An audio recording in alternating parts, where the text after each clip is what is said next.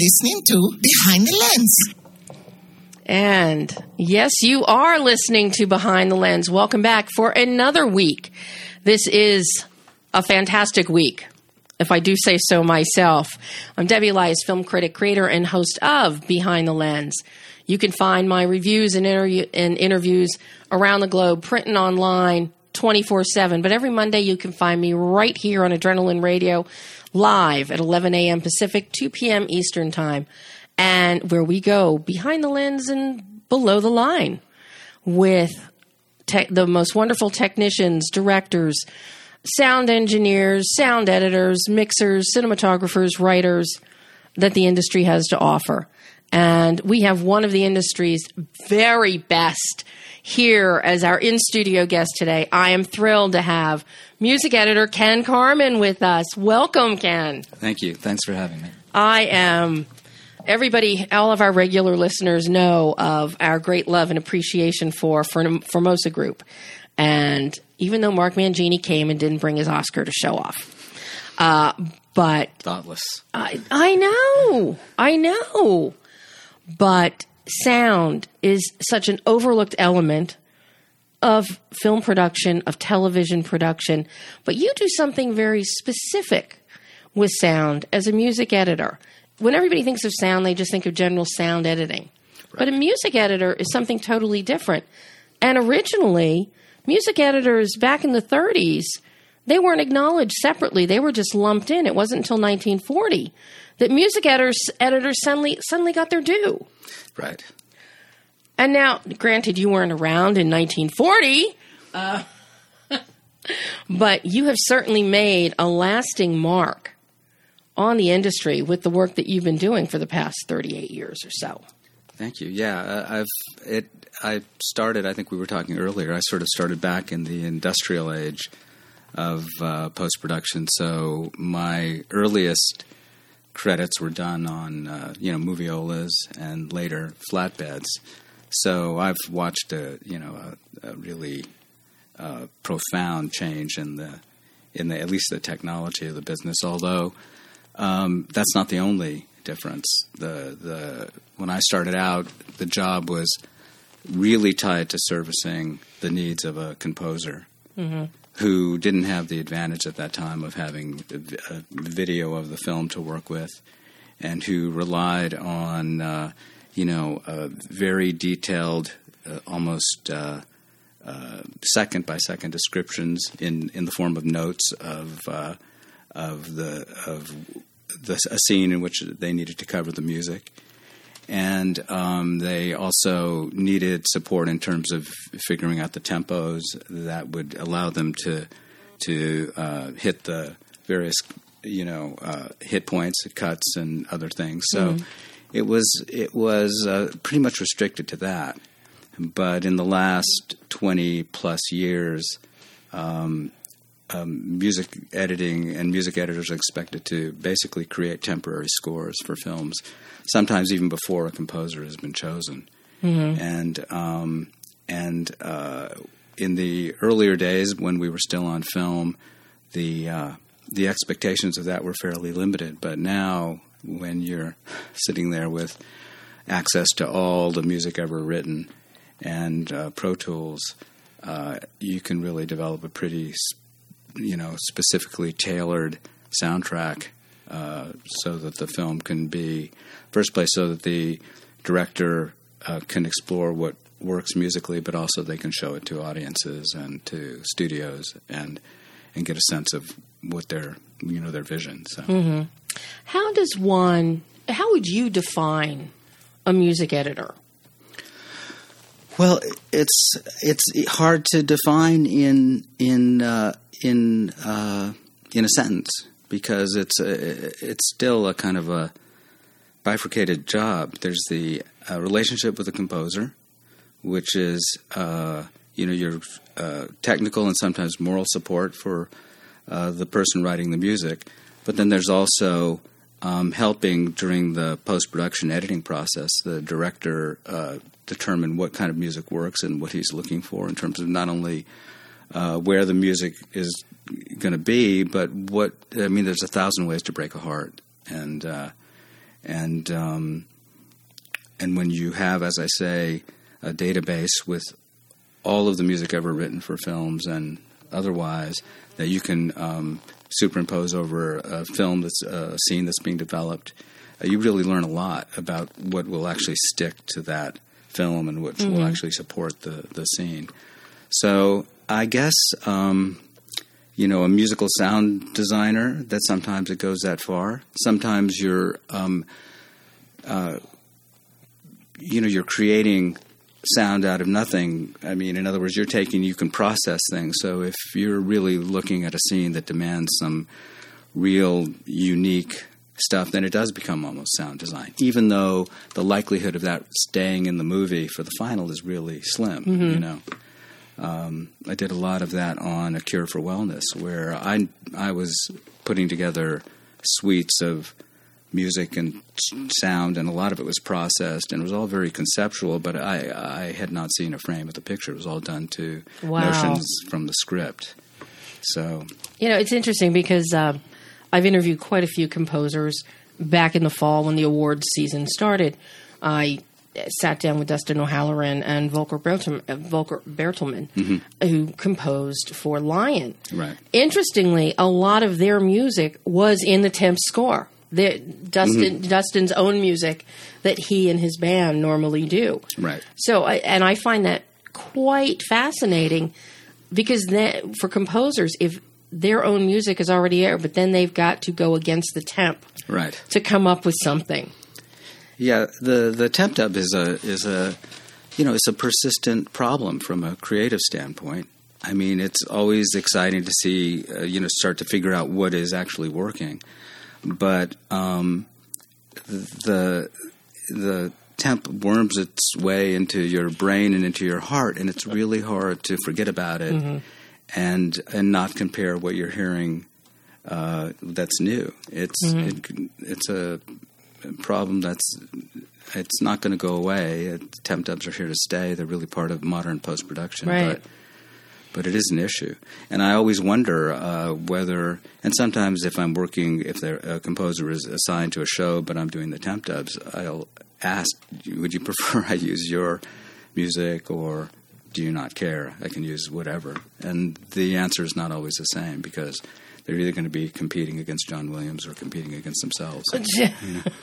yeah, and I, I find one director I find interesting is James Gunn because when James writes these Guardians of the Galaxy films, Right. he's already determined the music Yeah. that he's using. Yeah, So that is written in as as Gunn is writing. yeah. The music is there. So it's like your temp score is it's it's pretty much done. Yeah, you've got an outline, right? Exactly. Um, that's not usually the case Right. at all, of course. Um, you're usually just starting from scratch, and you're usually in a state of prolonged panic until you find that one thing. I mean, it, the the obviously the options are infinite, and um, you know you sort of try to narrow down the things you're choosing from to things that might seem you know appropriate in terms of the genre. And uh, and maybe the composer that they ultimately plan to to hire but um, you're just laying these things up one after the other and failing again and again and again. Finally finally something sort of sticks and you kind of you start working from there. Now, when you started in the business as a music editor, did you have any clue about the highs and lows and the pitfalls of being a music editor? What led you to become a music editor?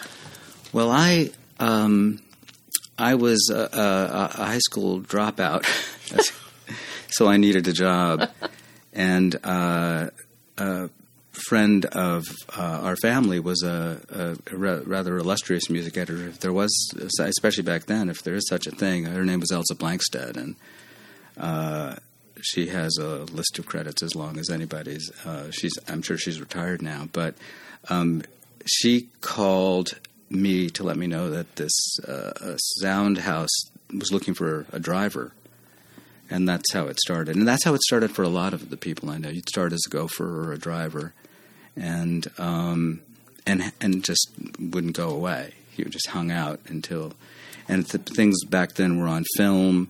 there was a very prescribed uh, method for once you sort of crossed the threshold, you were, uh, you know, you were going to be an apprentice for four years, then an assistant for four years before you.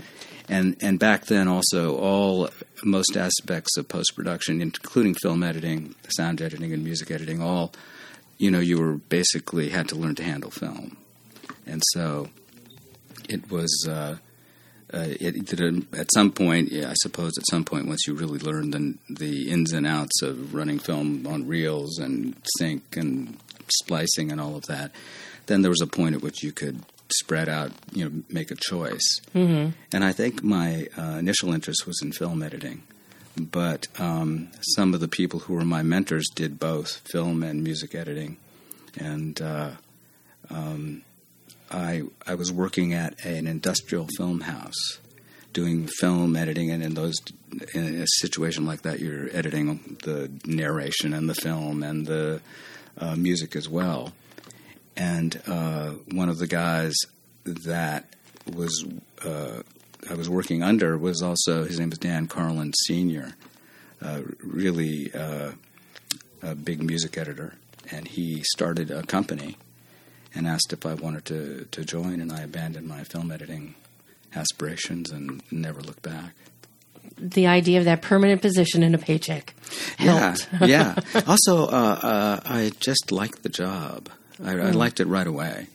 It was always very interesting, always fun to me. Now, did you have a musical background? Um, not so much. I played drums in a band, and but no, I'm not a uh, music student. As I said, I dropped out of high school, so I didn't know anything about anything really. But at least, you know, you understand tempo and rhythm and Yeah, because I would imagine for a music editor, you do need those to understand those elements. you absolutely have to be musical. You have to you have to have a sense of music and a sense of musical form, and you also have to have a sense of what it takes to tell a story with music.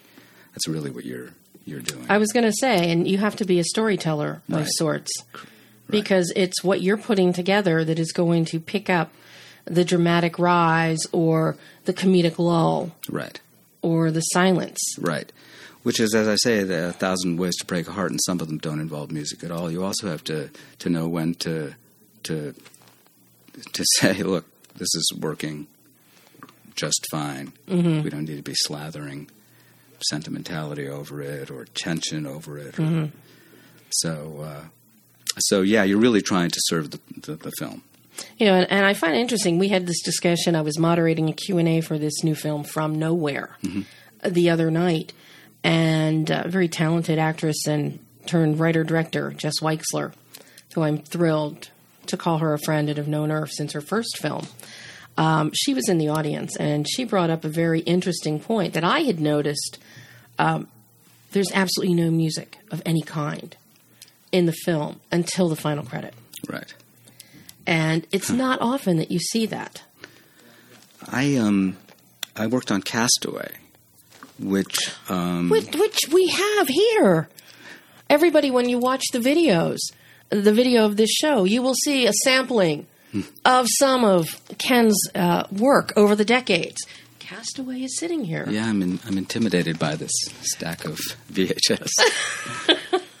I'm old, wise, and well preserved, as are my belongings.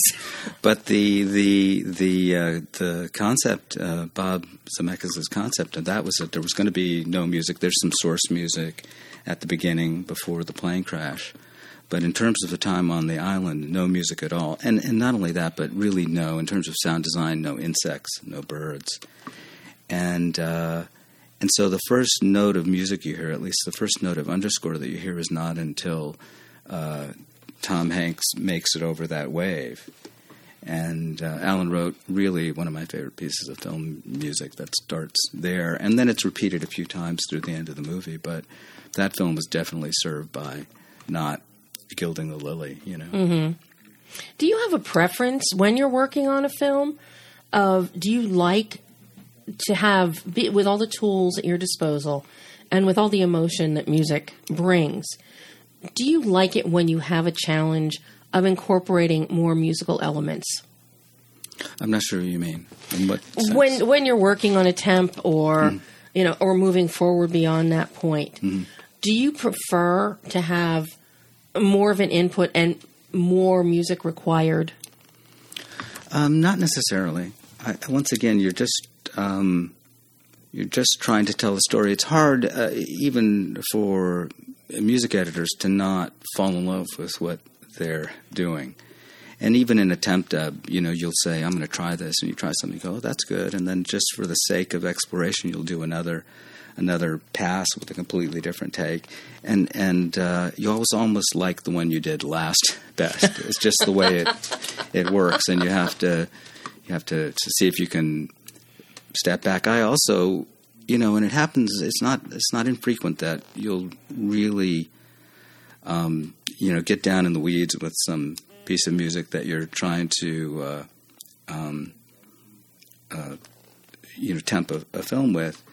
And after hours and hours and hours of hacking and sawing and nailing and buffing, you play the scene without it, and you realize, yeah, man, damn, didn't didn't need that. Now, now, once you started on your trajectory and went to work, you know, as a music editor, mm-hmm you know what? How did you fo- go about your path, getting to where where you are now with Formosa? Because as we talked about before, you know, before the show, you essentially came in to Formosa and got to start the music group division.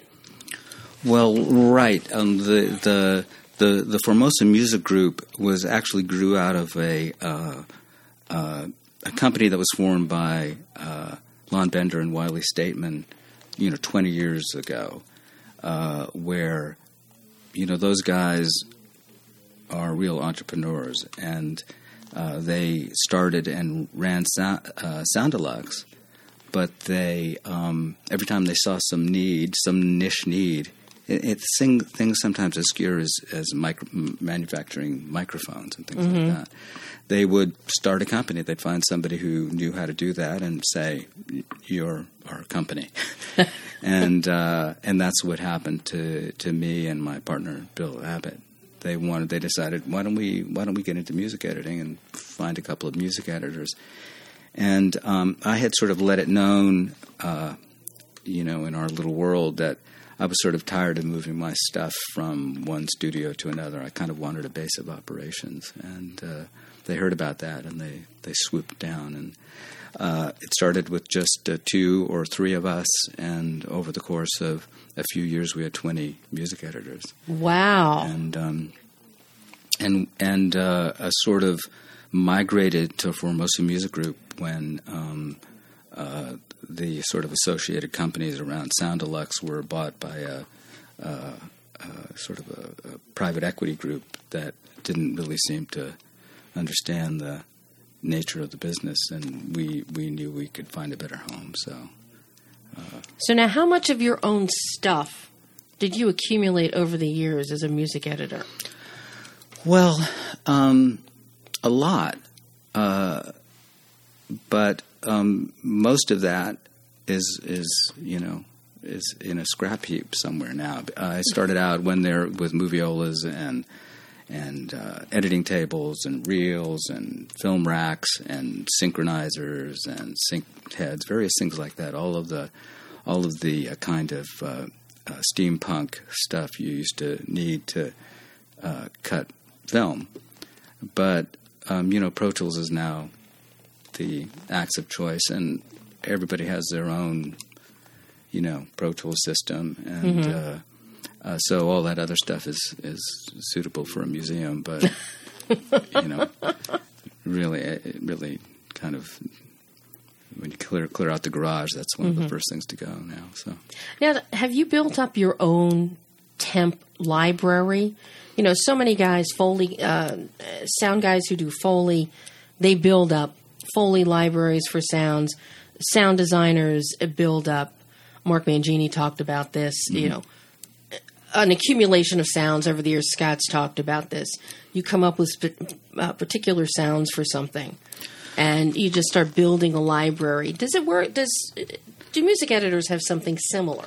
Well, they certainly, um, you know, uh, Formosa Music Group has a vast, vast you know digital library of film scores, and um, and on top of that, although maybe uh, not as disciplined as at least I should have been, there there are things that you tend to use over and over again. They have some need, especially for a temp score, whether they're percussive hits or string sustains or eerie sounds that are useful in certain kinds of pictures, or at least useful in terms of constructing a, a score. Just lots of tricks that and certain, certain things just you, you use them again and again, and I sometimes put myself in the position of having to find it again and again and again. But yeah, but but yes, percussion and certain kind of um, musical effects, tones, and things like that are always nice to have on hand. And some people are are uh, more disciplined about cataloging that stuff than I am. I've worked on films with composers who who give me the score uh, in in the, in in in uh, the form of suites, long suites of thematic suites and things like that, and they they stem it out so that all of the uh, uh instruments or sections, at least, are separate. And you find just world class samples and that kind of stuff that you could use again and again and again. But the um, process of having to kind of go through them and, and catalog them is is a very time consuming, life's work, very laborious. yeah, so I think some people do it. I, I haven't I haven't managed to to do that. Uh, it's kind of like when I was pulling out, you know, going through your extensive resume of about 150 oh my god films, if not more, and you know, pulling out visual aids for today, some of your your classics, your greatest hits, and there were I've got about 10, 15 more film VHS, mind you. That don't fit on the table. Well, no, they actually I couldn't I couldn't find my step ladder that was high enough to get to the top shelf where they are they are very I could see them. I saw right where they were all sitting, but I couldn't get up high enough to pull them off to bring them today. Things eh, but I want to talk about some of your greatest hits Okay. if we may can. And I have to start for all of the classic film fans out there. This you know, Xanadu, panned by so many when it came out, not by me. I, it is a guilty pleasure. It has since become a Broadway show. There is this huge cult following, but as classic film fans know, this was Gene Kelly's last film. Right. You are one of the few guys in the business who's still around working, worked on a film that Gene Kelly was in Right. that in and of itself is a piece of history. It it is, and and uh, there's all kinds of really sort of interesting sort of minutiae surrounding that film. Not only Gene Kelly's last film, but he also choreographed it, and uh, was by all accounts, you know, the the gentleman that we imagine him to be. But you know, ELO did a whole soundtrack for it. Mm-hmm. Um, you know. in terms of the film's reception, Jeff Lynne credits Xanadu with with ending ELO. but it's actually fantastic songs.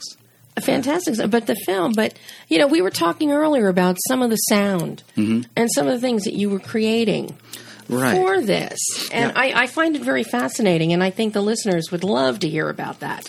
Well, if you know the film, you know that one of the editorial devices used throughout the film was something called uh, sliver wipes, which were actually we called them silver wipes because they were Joel Silver was the Well. yeah early in his uh, career uh, was as obsessive and intense as he as he is now, and he wanted a, a, a particular, unique sort of uh, little musical event for each one of these wipes, you know, which came in all different forms. Sometimes they moved across the screen, sometimes they were spirals, sometimes. And so I was brought on with uh, Michael Boddicker, who was a, a famous uh, keyboardist and a composer in his own right, and we sat in the studio, a a analog studio, just to to to um, be specific because it, the things that we did would be pretty easy to do now on a, uh, with a digital keyboard, but we were still on 24 track tape, and we were sometimes, and none, none of these events were more than a second long. Yeah. But there were a lot of them, and uh, and they all, you know, were filled up twenty four tracks of a, you know, with a.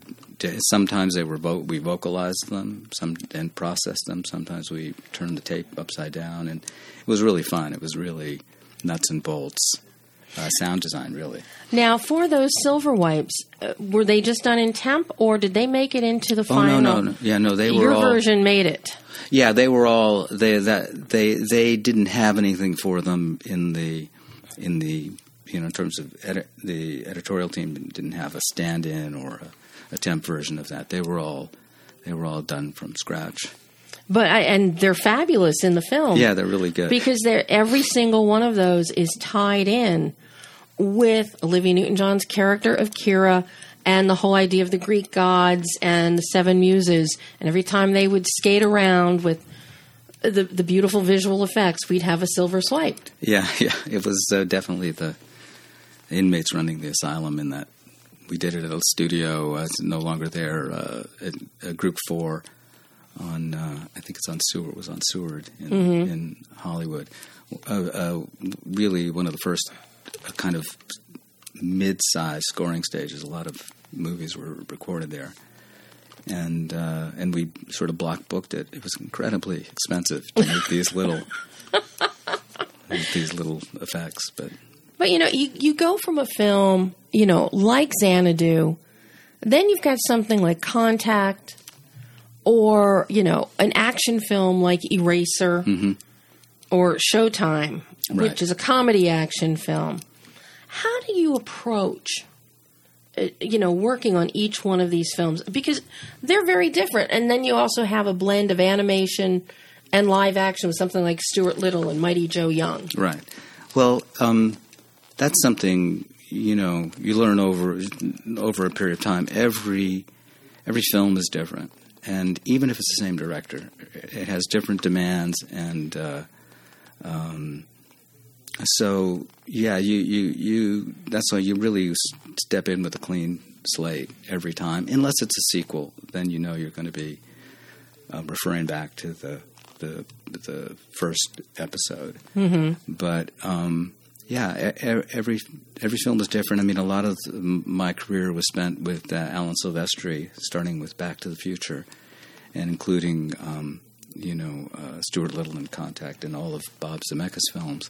So there was some continuity there. You you, you know you're very used to what Alan's process and what he needs from you, and um, you know actually from a certain point on, probably from what lies beneath, um, uh, Bob stopped previewing films in the usual way and, and stopped doing temp dubs, generally speaking. So there was not a lot of. Uh, I, well, I did. I, I, I'm I'm wrong. Actually, I did temp contact. I remember that now, and uh, that was you know that was a, a, a that was a, an interesting film to do. I mean, you really had to, uh, you know, I mean, it's sort of episodic. The early part of the film doesn't doesn't necessarily promise what What comes out, yeah. yeah. yeah.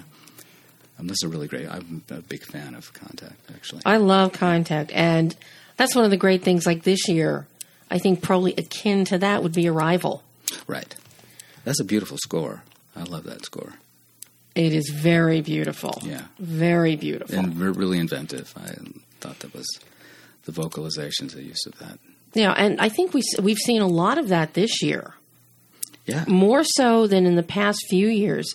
The music has really stepped up, be it thanks to music editors who come up with some great temp Right. That can happen. that influences what is to come. You know, or just because people are, are becoming more aware of the importance of not just music and score, but the whole soundscape, sonic scape Right. that goes with it.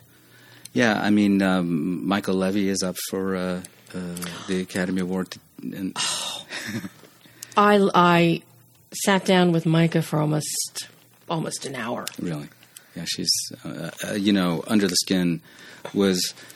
It's hard to you know. There's been millions and millions of of scores and composers and you know, it's hard to to break new ground.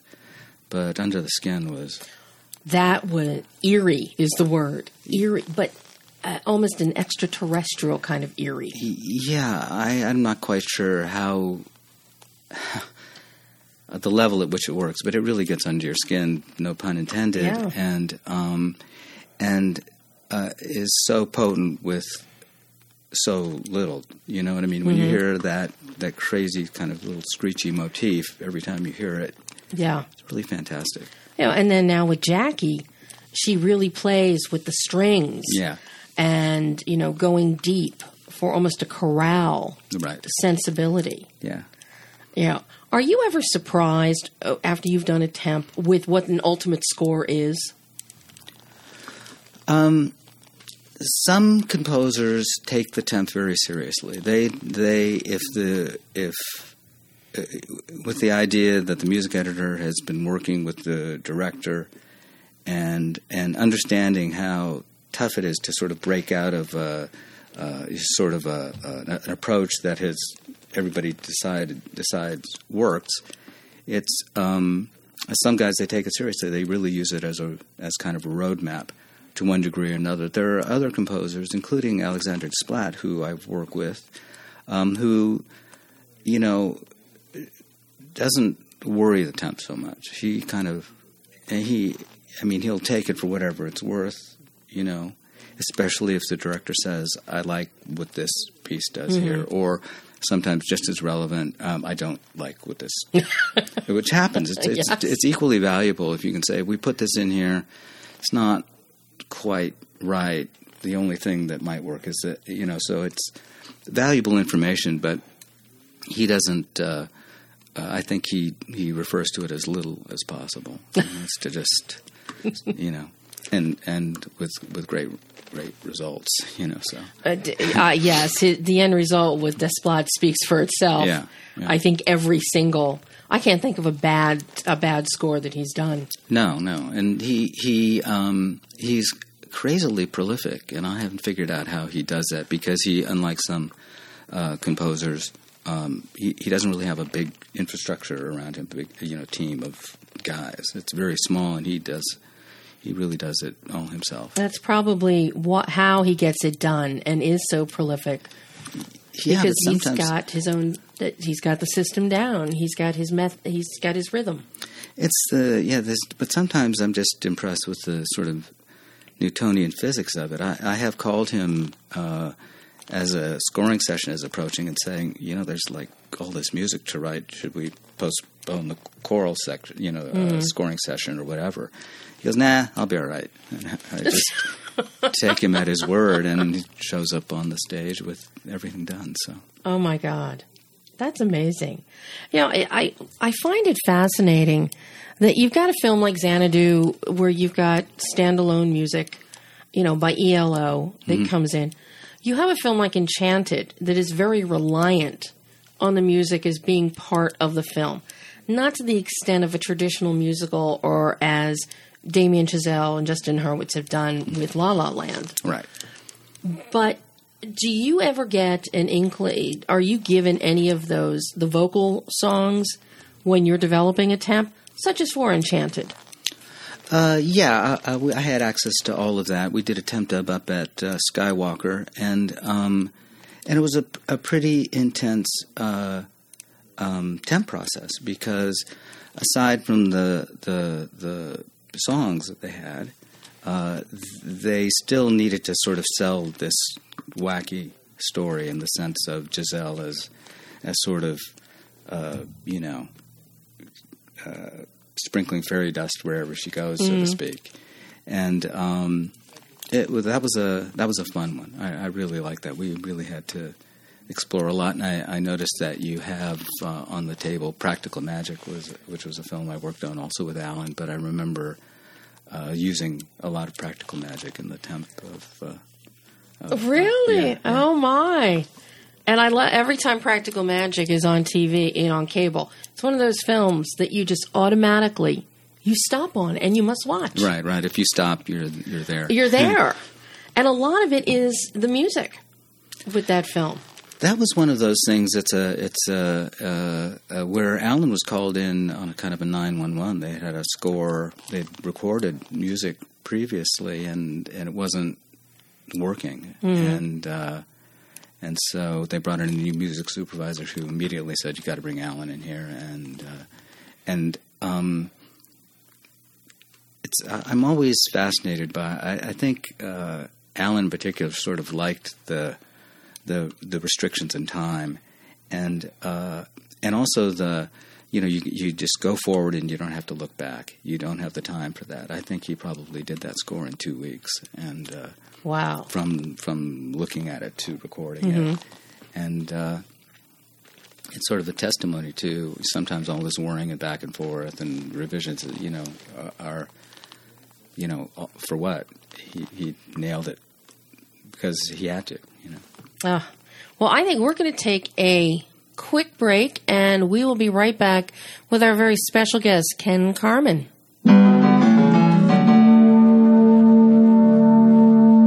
And welcome back to Behind the Lens. I'm Debbie Elias, and I am thrilled to be here with the fabulous Formosa Group music editor, Ken Karman. And uh, we're talking music editing, composing, and all that fun stuff that goes with film. And so I'm th- so thrilled to have you here, Ken. This is absolutely fascinating. Thanks. It's fun. And, you know, of course, I've got to ask you, you know, as we're talking about the different types of films and the composers and all, first of all, I've got to bring up American Pastoral. Uh, because Alexander Desplat in the score is something that I talked to Ewan McGregor specifically about. Right. So I'm curious as to your work on because we've all heard the beautiful Desplat score that uh, very timeless for a film that while set in a specific time period is timeless in and of the messaging Right. and the story it tells. You know, was it a traditional process with Desplat working on that? You know, it, uh, it, it. I, I suppose for Alexander it was. I think it was a very low budget film. Their initial uh, thought was that they wouldn't have a music editor. They had a, a, a, a film editor who was good with music. I think uh, Ewan and Alexander just worked very closely to develop that score. They recorded it, and it was sometime after that that they realized that they had some issues. Uh, both, I think, there were some conflicts with the uh, production company over the tone of the music, and also some uh, specific things that um, Ewan had liked about the mock-ups that didn't necessarily quite translate. Very little, sometimes real minutia, but that can be important. Um, that didn't necessarily make it to the final recordings. So I, I got this call and spent you know maybe a week before the dub and through the dub uh, with Ewan and and uh, and the and the post team. It was uh, you know uh, it's a heartbreaking film, I have to say, Very much so. and uh, and I think that the attention to detail r- really helped. But just as an example, um, Alexander had played the piano on his mock-up, and then the uh, pianist in the studio at Abbey Road, uh, you know, beautiful piano player, but there was something missing, and so, um, and this is just sort of one of those little aspects of the job, and be, because uh, I had access to the separate track, separate piano track, I was able to just sort of adjust it in little, sometimes micro frames to get it to to feel um, in terms of the phrasing and the spacing and the dynamics, just like the the mock-up. Mm-hmm. And uh, and then there were also some things, and it always happens. It's one really um, uh, uh, unwavering part of the job. Things change when you get onto a dubbing stage, and sometimes the implications of what you've done on a studio when you didn't have the imposition of sound or even dialogue. Sometimes you realize, okay, we're stepping all over something. Maybe we should uh, uh, edit this music to end earlier or to have more space in it. And there was a lot of that in American Pastoral where we were just sort of changing the framing around specific little moments, dramatic moments.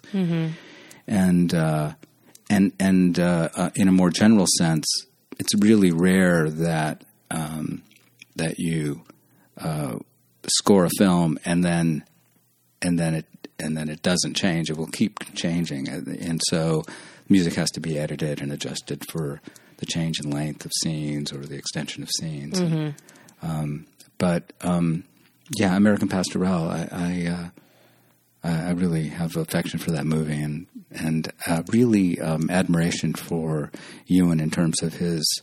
I know he's his first time director. Yes. He didn't he didn't seem like a first time director uh, in terms of of what he wanted.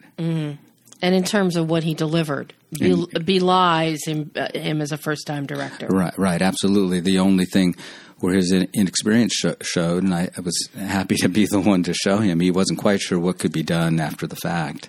Mm-hmm. And so I think he was always pleased to be able to say, God, I wish this was more like this and be able to do that. Well, I know for years, every time we'd see each other, I'm like, Ewan, when are you going to get behind the camera? Because he's like, I want to, I want to. And so when finally we were doing the press for American Pastoral, and I said, I'm not, I don't have to ask you anymore. He goes, No, now you have to ask me, when am I going behind the camera again?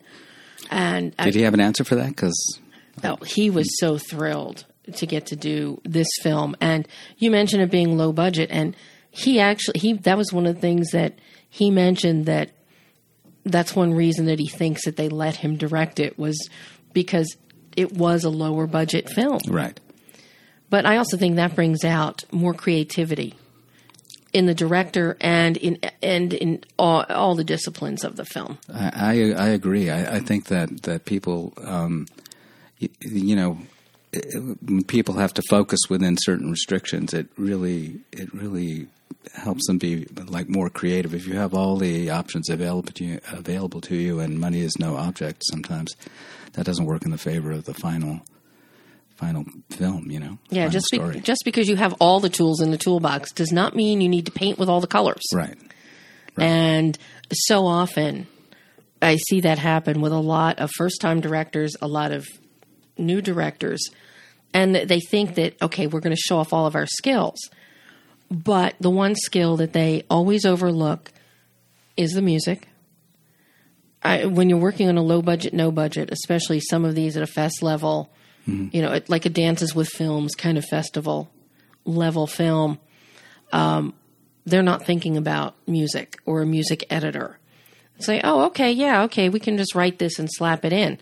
But then when you're watching, you've got to disconnect there because the music has not been edited to correspond with the thematic or with the same tempo of the dialogue flow. Right. Yeah, And- it's it's it's a um, it's a learning. Pro- I mean, I I think of film music sometimes it's like working with nitroglycerin. A little a little bit of it goes a long way. You can really. It's powerful stuff, and um, even you know, even driving here today, you know, if you switch between one radio station and another, it changes the whole tenor of of the Yeah. of the experience, and that's the sa- same. I mean, God knows I, I come upon this all all the time. I mean, every time you're temping and you're putting random pieces of music against the scene, it's just shocking. The, the the effect it has it completely transforms it into mm-hmm. it can transform tragedy into comedy. I mean it's extreme. Yeah. Um, you know, how exciting is it for you? Because you were the music editor on the very first Pirates of the Caribbean, Yes, Curse of the Black Pearl. yes, And now here you are back for number five. yes. You know, what has, what has transpired in the course of time that has influenced your approach to this to working as a music editor on this particular Pirates? Well, it's uh, it's a really good question. I mean, the it's, you're dealing with a, a franchise, and that carries with it a certain you know the there's there are themes that are going to have to be uh, uh, paid attention to. You're Right. gonna- um, and uh, but every again every story is different. I, I really like this. I don't know if you've seen any of it. It's going to be Just really good. just the trailers that they they've let out. yeah, it's. I haven't seen any long lead stuff or uh, yet, so It's good. It's really fun, and it's it's sort of a, um, it's re- it's a refreshing you know s- sequel. It really is. And uh, but but you know once again it might as well you know you have a palette. You know you you have um, uh, a, a whole uh, kind of library of themes that are going to have to be paid attention to. But ultimately, every story has its unique sections, and and it's and it and the story is different. I mean, you have different relationships between characters. You really just have to take them one at a time. And you know, the only advantage, and sometimes it's not an advantage. Sometimes it's a little bit of a handcuff that you say. You know, um, there was the uh, an opening scene. I won't give anything away, but there was an opening action scene and it really lent itself to all of the big pirate themes, the big action Pirates of the Caribbean themes. But you realize that by the time you made it through this five minutes, you've basically started your movie with all the biggest, you know, orchestral uh, uh, action things. You know, you've basically run out your whole palette in five minutes. And what are you going to do? You know, you got you got two hours of movie after that that are also going to have action and stuff like that. So you have to sort of see if you can find, you know, uh, similar film, you know, similar film music, whether it's from uh, uh, Hans or anybody else, or all of the millions of uh, sort of, uh, uh, you know, versions of that other movies that have sort of used that style, and tr- and try and and save your keep your powder dry for the you know two hours that are mm-hmm. are in front of you. Mm-hmm. Um, the, the you know that the the first pirates that's a miracle of a score and also done under great duress in very very little time because um, Alan Silvestri was originally hired to do that film mm. and ultimately was replaced by Hans and his crew. Klaus Badelt is the composer of record, but it was really the whole um, RCP crew, and um, it's it's just it's classic. As is, you know, um, Sherlock Holmes, the scores for Sherlock are Yeah. really some of my favorite film music ever. You know, is it because I know with so many of these films, anybody who's familiar with with classic movies, especially, I think are more aware of this than the millennials or today's audience with films. But there are definite themes. I think Gone with the Wind, uh, Max Steiner's soundtrack uh, scoring, perfect example. Character themes. Right. Everybody has a character theme. I know Aaron Zigman and I talked about this when he scored the animated film Escape from Planet Earth. Seven main characters, seven main themes that you are then interweaving. When you're working temp scores and then when you're then editing the music thereafter, does that does that really up the ante in terms of challenge when you have a multiplicity of characters and each one has their own theme that's being interwoven wi- as you know an underlying aspect of an overriding theme Right. it's um uh, in in the context of a temp dub, it's pretty hard to be that specific. You're really sort of looking for maybe the, the three big themes, and and you're also sort of looking for at least I'm I'm trying to find you know a, a- a theme that is it's really the theme of the movie. It you can apply it to various characters because it's in the context of this bigger arc, and um, uh, so yeah, it's it's pretty hard, not impossible, I suppose, with enough time and thought, but you know you don't usually have that to to sort of uh, address uh, a theme for seven separate characters. Right. But you are striving, um, and sometimes against some resistance, you're striving to to to get some continuity, some musical continuity and thematic continuity in in the uh, for the for the film. It it it makes it. Especially for the purposes of pr- previews and stuff like that, it makes it feel more like a finished film. Um, one of the pitfalls uh, in is, you know, sometimes it, it's hard to convince somebody, a director or a, a film editor, that even though the piece of music that's that they've put in there for a particular scene, even though it actually works better than the than the one that ties to the themes for the overall sense of the film, it's Mm-hmm. it's better to just um, you know try and keep the keep the thread. But it's a it's a hard go because it's undoubtedly that taken alone, a particular scene works really well with this perfectly with this piece of music. A little less so with the thematic piece, but you know if you're looking at a big picture, you know, it's better to sometimes, at least in my opinion, it's better to to to sort of tie the beginning, middle, and end. Yeah, because I think about that when I when I listen to scores now, uh, and I always go back to uh, Bernard Herrmann or Max Steiner, and Steiner primarily with Gone with the Wind when I'm explaining to people, because you've got Melanie's theme, you've got Scarlett's theme, you've got Tara's theme, you've got Rhett's theme. There's they're your basic themes, and you will hear them under that as an undercurrent through everything, depending on who's on screen. Right. And sometimes they're layered. You've got Rhett and Scarlett, you know, both the themes along with another underlying, you know, or underneath the overscore. Right. And I mean, musically, it's fantastic. But I just have to believe that that's challenging to find that sonic balance Yeah. It, it- it's when you're editing. It's yeah. It's it's challenging even when it's possible. You- and uh, uh, that's true. It, you, you you know you have to to think of a temp score as as you know part of a process. It's like like if you it's like you're sculpting, right? And you're starting with a, a, a hammer and a chisel, and you're just banging away at the corners, uh, you know, and you get as close as you can to that final figure. But it really will require a composer to come in and really, um, you know, there's a difference between. I've, I've said this to people before. You know, there's a a, a, a big difference between um, uh, great music editing and great music. Mm-hmm. You know, you can put something together that that sort of serves the purpose of a preview or or really provides direction and you know for the final score or, or or supports the thing but to really get underneath the scene you know you need somebody with a f- finer brush mm-hmm.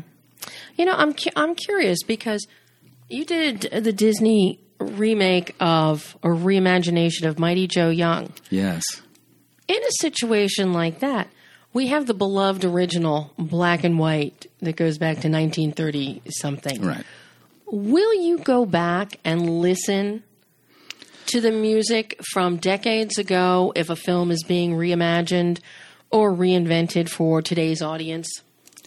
Well, not necessarily. I, I, I think, especially in the case of Mighty Mighty Joe Young, the the sort of the gap between the aesthetics and the sensibility uh, of the original Yeah. and the new one, you know, re- really, the, not too much to uh, to um, you know to refer back to really. Uh, so the interesting thing about the temp on Mighty Joe Young was trying to address the African aspect of it rhythmically and so on and so forth, and uh, and uh, there was, so there was some actually some some layering of that, you know, just sort of uh, putting you know percussion. From one source under a score from another, that was challenging and, and fun. And obviously, with the percussive, that that is now part of your library. That, that's right. That's, and um, although you know it's interesting in terms of the library, I have to say that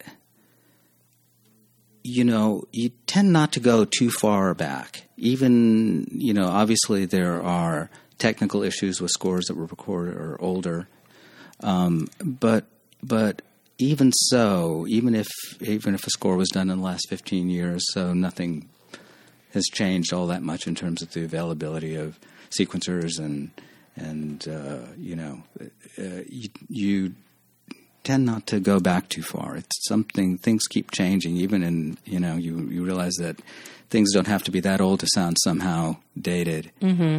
Uh, if, and uh, if you're working on a temp dub, you don't you don't want to burden you know, a movie that's being seen for the first time with something that either someone will recognize as being from something a long time ago or just isn't somehow doesn't sound current. Mm-hmm. You know, and what about something you know, like you did? You did the Lone Ranger, correct? Yeah. You know that you have a classic piece of music that must be incorporated, Yeah. must be incorporated. But then, how do you, you how do you fine tune in the editing process on a film in as grand a scope as The Lone Ranger, which is now, you know, it's so far removed from the television idea. Right. Well, you know, the first place, it, it's been a long time since somebody did a, a, a western, especially on that scale. Um, 310 to Yuma is is an, uh, an exception. And of course, you did Young Guns too. Did, I yeah, did. Yes, So, that's a good. Wow. Thanks Yeah. for reminding me. yeah, you Yeah. did. You know, and I consider that a western. A, some of my dearest stunt stunt friends, Neil Summers being one of them. Um, yeah, he, they worked on both of them. So Well, in, in, but in terms of the Lone Ranger, the, you know, the the William Tell overture was written into the script, and it was saved t- until the end of the movie, and um, it was it was a real challenge. I think that uh, the original idea was to cut the scene, the train chase, uh, to to uh, you know a, a, a bar by bar redo of the original, and finally, after really, uh, because it's a long scene, yeah, longer than the overture itself, that little section of the overture, um, finally came to and gratefully came to the conclusion that you know you could quote it, but you needed to, um, you know, just sort of abandon it and deliver energy and storytelling, and then come back to it, you know, back and forth. And it, it feels like the William Tell overture in, in in spite of that. So I think that was a choice, but it was really a, a, a tough one because it is so um, perfect geometric piece of music. You you can't add a beat right. without it throwing you right off, especially it's because it's so familiar. Yeah, and plus, and that that final train sequence, it is one of the most spectacular stunt sequences on film. Yeah. Uh oh. Uh oh. That means we're out of time, Oh my god! We're we're out of time today. Well, this is this has been an absolute joy. This has been a that, that's that's crazy. Is is the Trump administration over? Uh, no, well, darn, darn. That's not what. Don't don't I wish our theme music could indicate that. Ken, I hope you will come back again. You are absolutely fascinating. I mean, talking about music editing temps, uh, this has been just an absolute treat. And I know that the filmmakers who regularly listen to the show are. They have definitely learned something today. Well, well, thank you. It's been a real pleasure, and it really did go by. I'll come back anytime. Oh, and that's it for today. Next week, we may have a very big surprise for you. Until then, I'm Debbie Elias. This is Behind the Lens.